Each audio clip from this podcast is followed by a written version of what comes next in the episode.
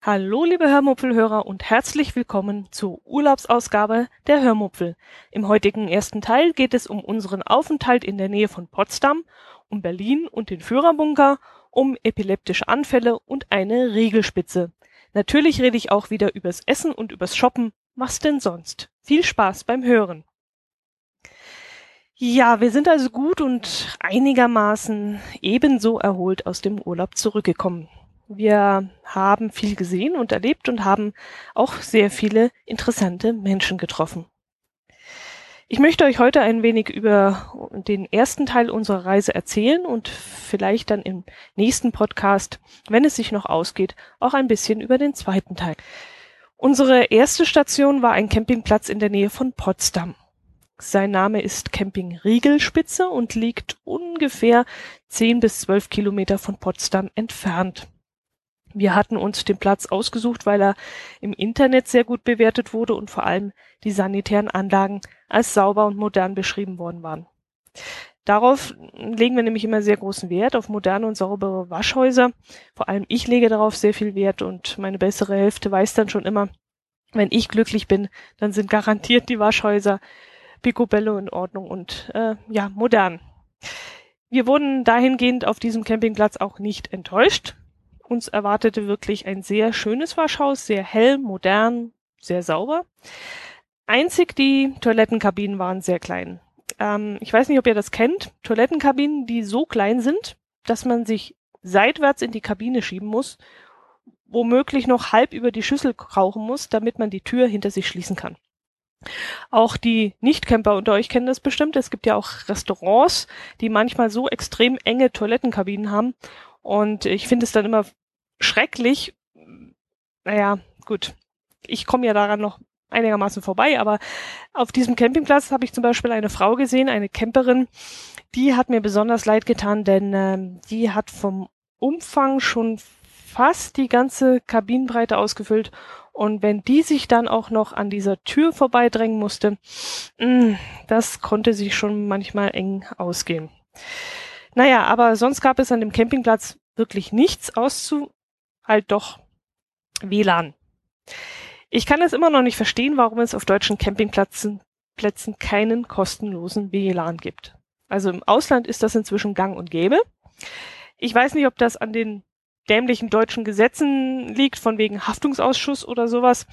Da kenne ich mich zu wenig aus, aber mh, mm, McDonald's zum Beispiel, der, die bekommen das ja auch auf die Reihe, dass die Gäste ins Internet gehen können, äh, indem sie einfach ihre Telefonnummer angeben und dann auf diese Telefonnummer eine, äh, ein Code geschickt wird und dann können Sie da für eine Stunde normalerweise kostenlos ins Netz gehen.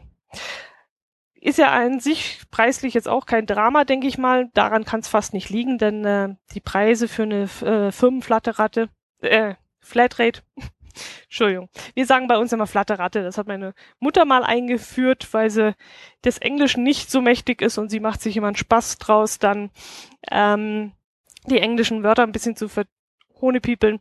Und äh, sie sagt immer Flatteratte. Und das hat sich jetzt bei uns so eingebürgert, äh, dass wir das immer so sagen. Ähm, wir sagen jetzt auch immer neuerdings zum Tablet Brett, aber das habe ich nicht von meiner Mutter, das habe ich von Potros kleiner Tochter. Die sagt nämlich auch immer, sie möchte das Brett vom Papa haben und seitdem heißt das Tablet bei uns auch immer nur Brett. Wo ist das Brett und wo kannst du mir mal das Brett geben? Ja. Okay, äh, das wollte ich gar nicht erzählen. Ähm, wo waren wir denn? Achso, WLAN. Also ich bin ja der Meinung, dass das heutzutage einfach zum Komfort eines Campingplatzes dazugehört.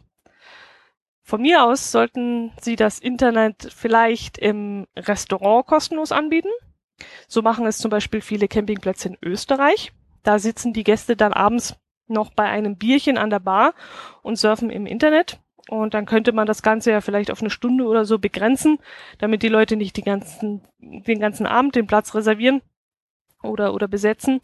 Aber ich finde das einfach ja, kundenfreundlich und äh, man würde ja dann auch vielleicht was verzehren und ein Bierchen trinken oder so.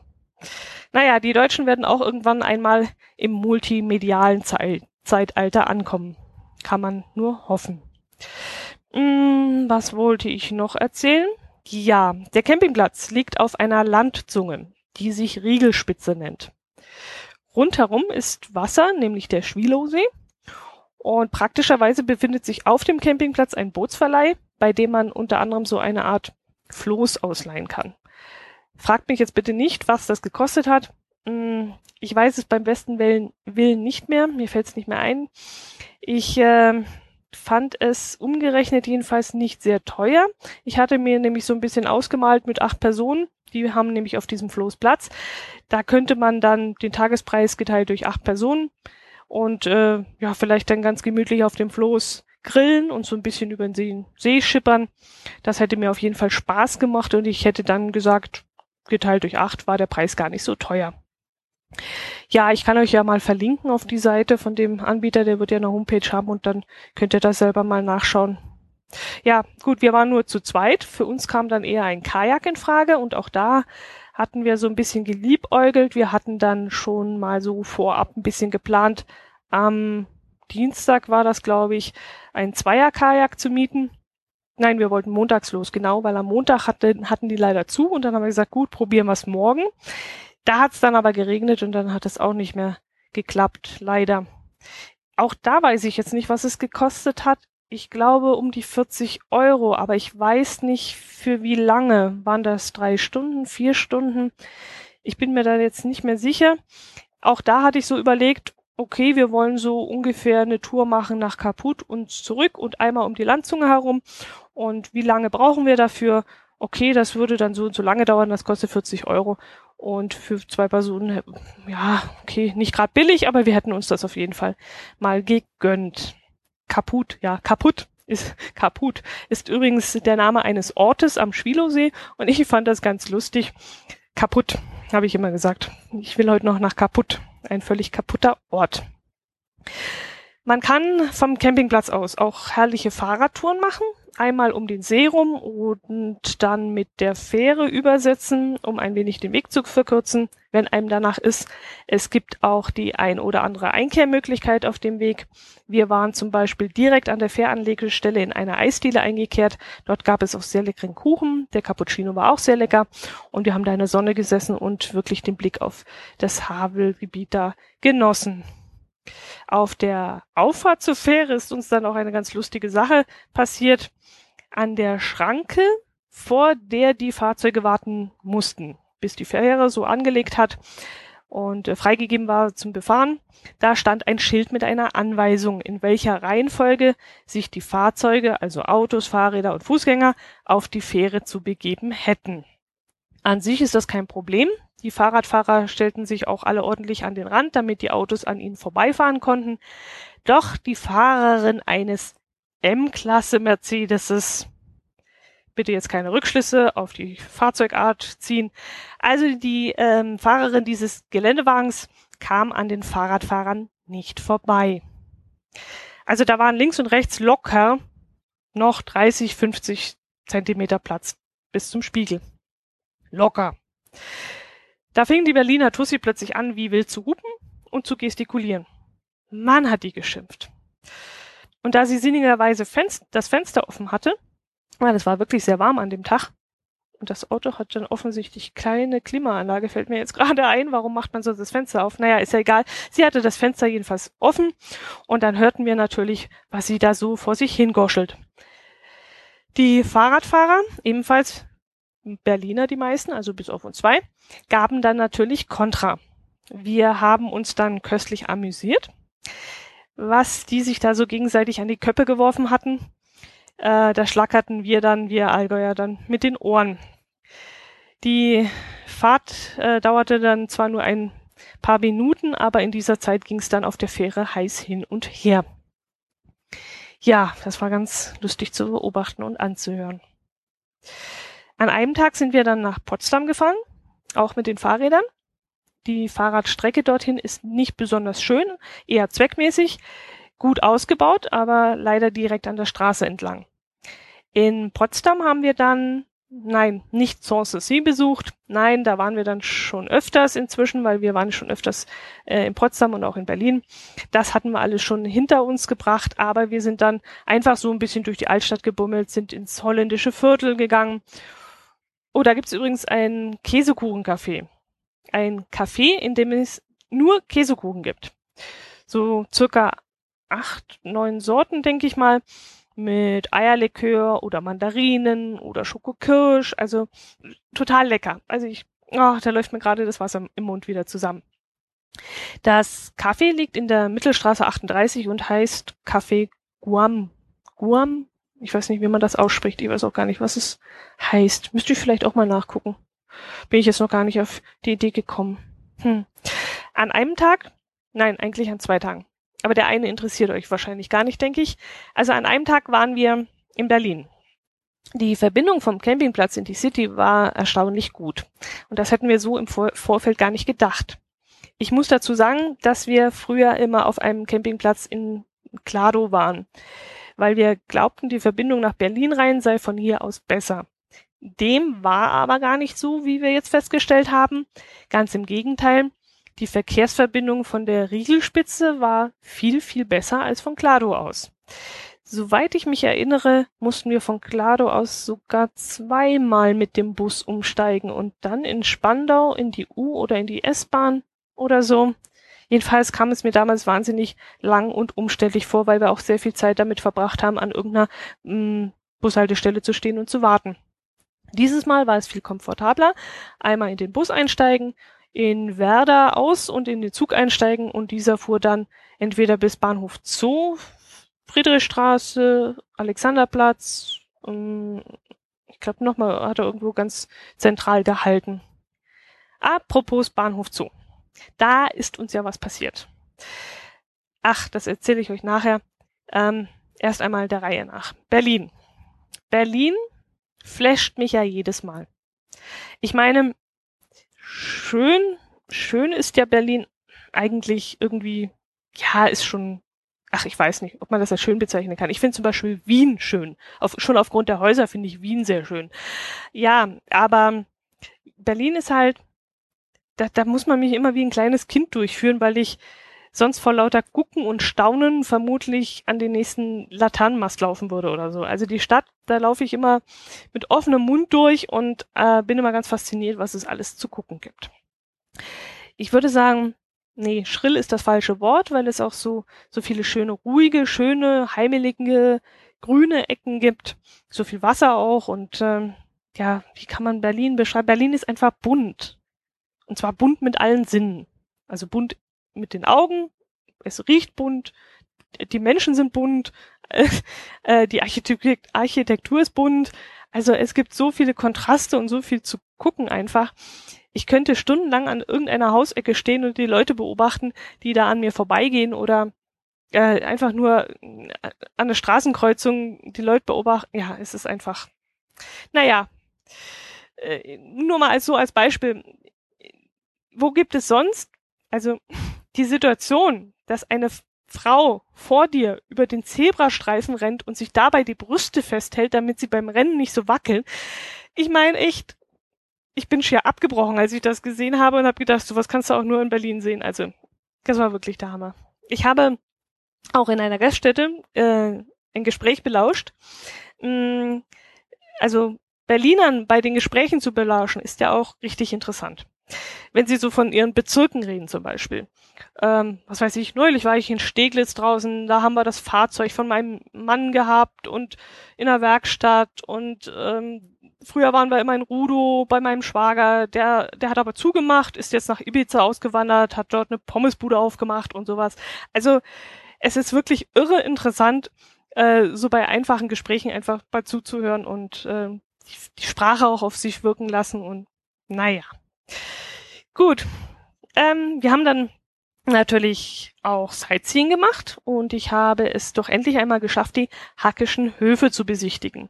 Diese liegen in Berlin Mitte zwischen Oranienburger, Rosenthaler und Sophienstraße.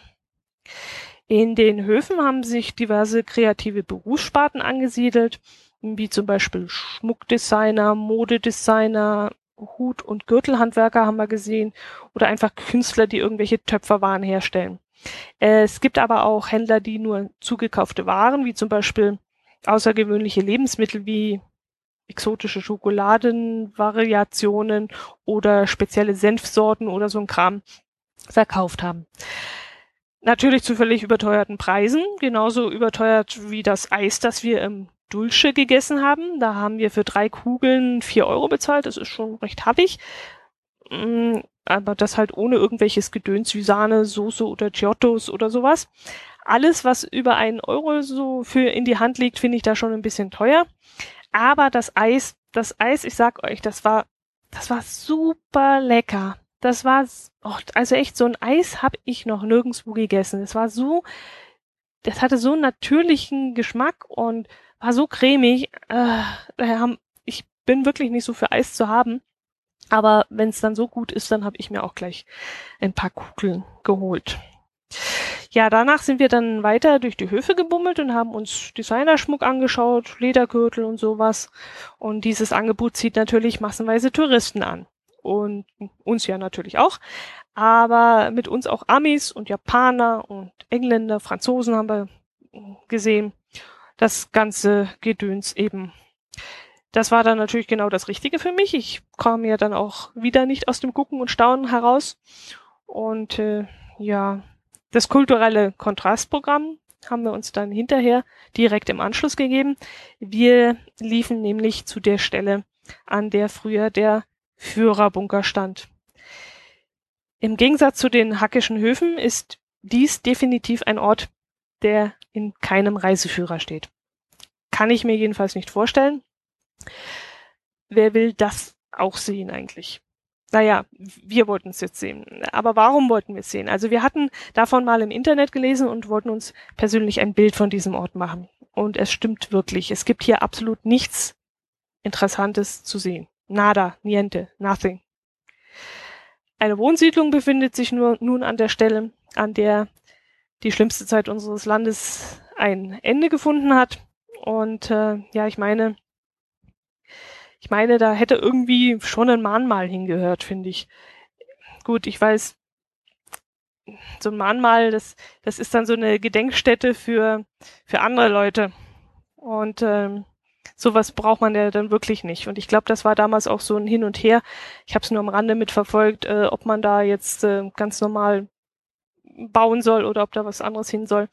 Vielleicht ist es, ist es ganz gut so, bevor man da irgendwelche Probleme heraufbeschwört ähm, wobei andererseits, es gibt so viele Mahnmale und Mahnstädte, ähm, die auch, wo man auch nicht weiß, ist das so in Ordnung? Soll man darauf immer wieder hinweisen oder soll man, ach, ich weiß es nicht. Vielleicht ist es ganz gut so, dass dort nicht steht, sondern ganz einfach nur ein Wohngebiet. Wenn ihr übrigens mal in Berlin seid, kann ich euch nur empfehlen, mal eine Untergrundführung mitzumachen. Ähm, wir haben dieses Mal keine mitgemacht, aber die letzten zwei Male schon. Unter www.berliner-unterwelten.de könnt ihr zwischen mehreren Führungen auswählen. Wir haben uns schon die Bun Bunkertour und die dunkle Weltentour gegönnt. Und da läuft man zum Beispiel in den Nebenräumen der U-Bahn-Schächte entlang, die früher teilweise Bunkerräume waren. Und äh, kaputt machen konnte man sie nicht, also hat man sie beim U-Bahn-Bau einfach stehen lassen und mit einbezogen. Und das war wirklich absolut faszinierend und eine unglaublich spannende Geschichte. Ein Erlebnis, das ich lieber nicht gehabt hätte, hatten wir im Bahnhof Zoo. Und jetzt komme ich zu dem Thema, was dann nicht so angenehm für uns war. Wir wollten wieder zurück zum Campingplatz fahren und da wir uns gerade am Kudamm rumgetrieben hatten, Dort gibt es nämlich ein Geschäft mit einem großen Apfel am Hauseingang. Ja, da sind wir gleich danach in den Bahnhof Zoo gegangen, um von dort aus die Rückfahrt anzutreten. Wir mussten circa eine Stunde auf den Zug warten, weil wir den letzten um ein paar Minuten verpasst hatten und saßen mit einem Muffin und einem Cappuccino in der Hand in der Eingangshalle. Jetzt muss ich vorab vielleicht noch erklären, ich weiß ja nicht, ob ihr alle den Bahnhof Zoo kennt. Also wenn ihr die Geschichte Wir Kinder vom Bahnhof Zoo schon mal gelesen habt oder angeschaut habt im Fernsehen, glaubt einfach, was ihr da gesehen habt. Es stimmt wirklich. Und es stimmt auch immer noch. Also in meinen Augen ist der Bahnhof Zoo die widerlichste Gegend, die es gibt. Am Eingang muss man sich dann immer durch mehrere Reihen von ja, ich will das Wort Penner nicht in den Mund nehmen, äh, Obdachlosen und Junkies und irgendwelchen Leuten, die äh, Geld schnorren wollen, muss man sich da durchkämpfen und es ist wirklich sehr, sehr unangenehm. Ist man dann erstmal im Bahnhof drin, äh, wird es dann schon ein bisschen ruhiger, man wird dann nicht mehr angequatscht, aber man findet auch dort keine Sitzgelegenheit, keine angenehme. Naja, wir standen da also so rum und warteten, dass äh, unser Zug kommt, dass wir also auf den Bahnsteig gehen können. Und da lief ein junger, ziemlich großer Mann an uns vorbei und fiel plötzlich der Länge nach hin. Und dann lag er da auf dem Boden und fing plötzlich an zu zappeln. Epileptischer Anfall. Ich hatte so etwas schon mal als Kind gesehen. Da war an der Bushaltestelle eine junge Frau vor uns in den Schneematsch gefallen. Aber da war ihre Mutter dabei, die hat sich dann um sie gekümmert und ich war damals auch in der dritten oder vierten Klasse, glaube ich. Und äh, das hat mich schon ja geprägt, sage ich jetzt mal.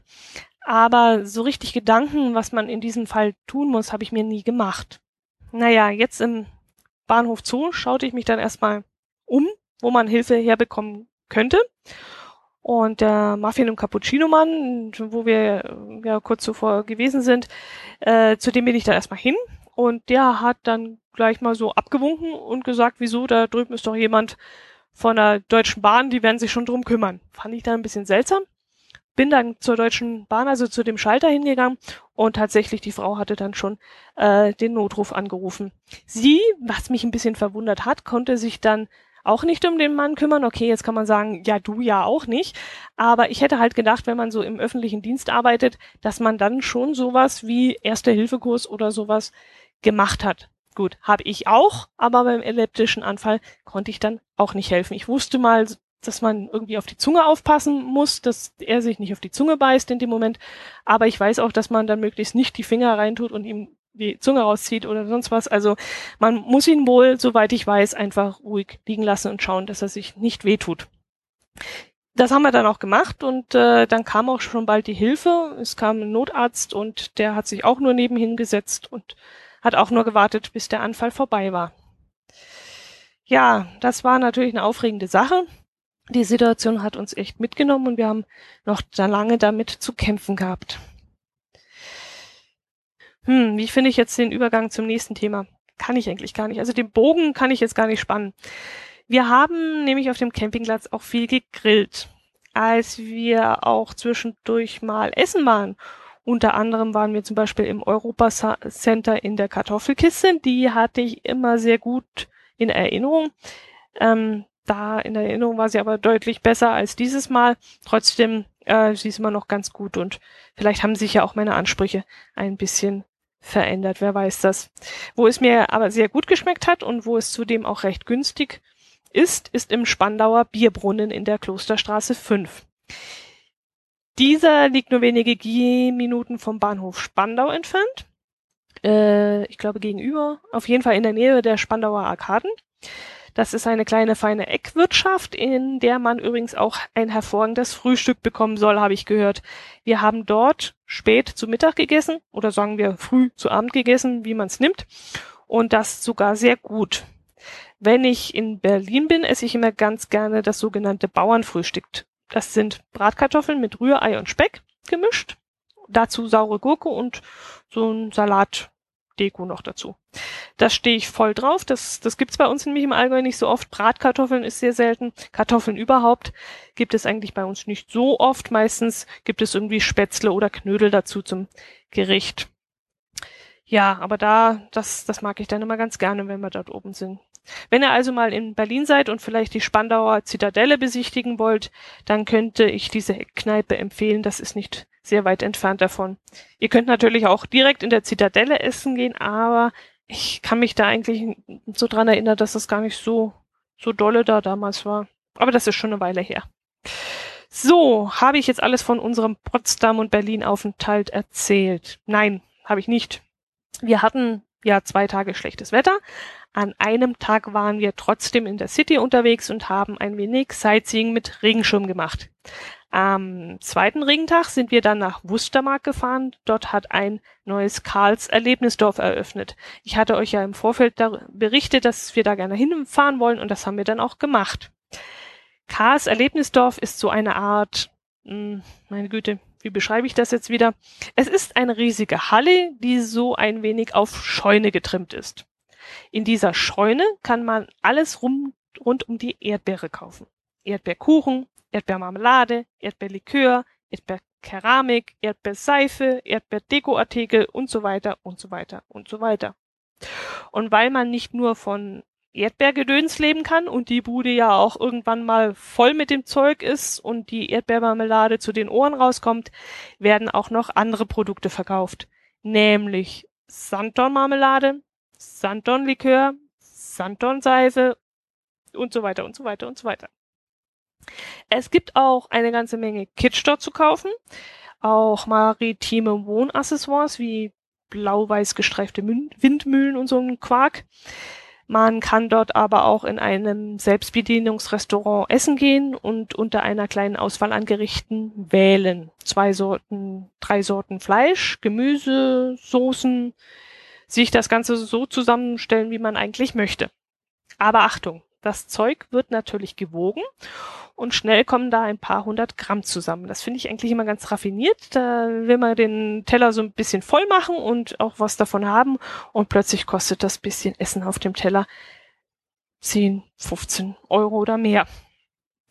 In der Halle gibt es auch einen riesigen Kinderspielplatz, so ein Klettergerüst für Kinder. Die können sich da richtig austoben, was sie dann auch meistens lautstark tun.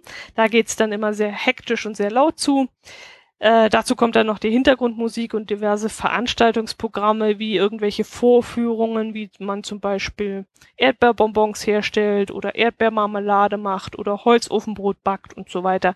Und dann ist es da schon recht laut in der Halle. Im Freien wird auch einiges geboten. Ein Streichelzoo, ein Labyrinth, eine Strohmattenrutsche, eine Traktorbahn und so weiter. Und für ein paar dieser Attraktionen muss man allerdings zahlen. Vieles ist aber auch gebührenfrei, äh, gebührenfrei, kostenlos, also kostet halt nichts. Also ein richtiges Eldorado für unternehmungslustige Kinder. In der Nähe des Erlebnisdorfes, also praktisch in Sichtweite, befindet sich ein riesiges Outlet Center, in dem man Markenprodukte wie Levis, S. Oliver, Max, Kunert und, und, und, und, und verbilligt kaufen kann.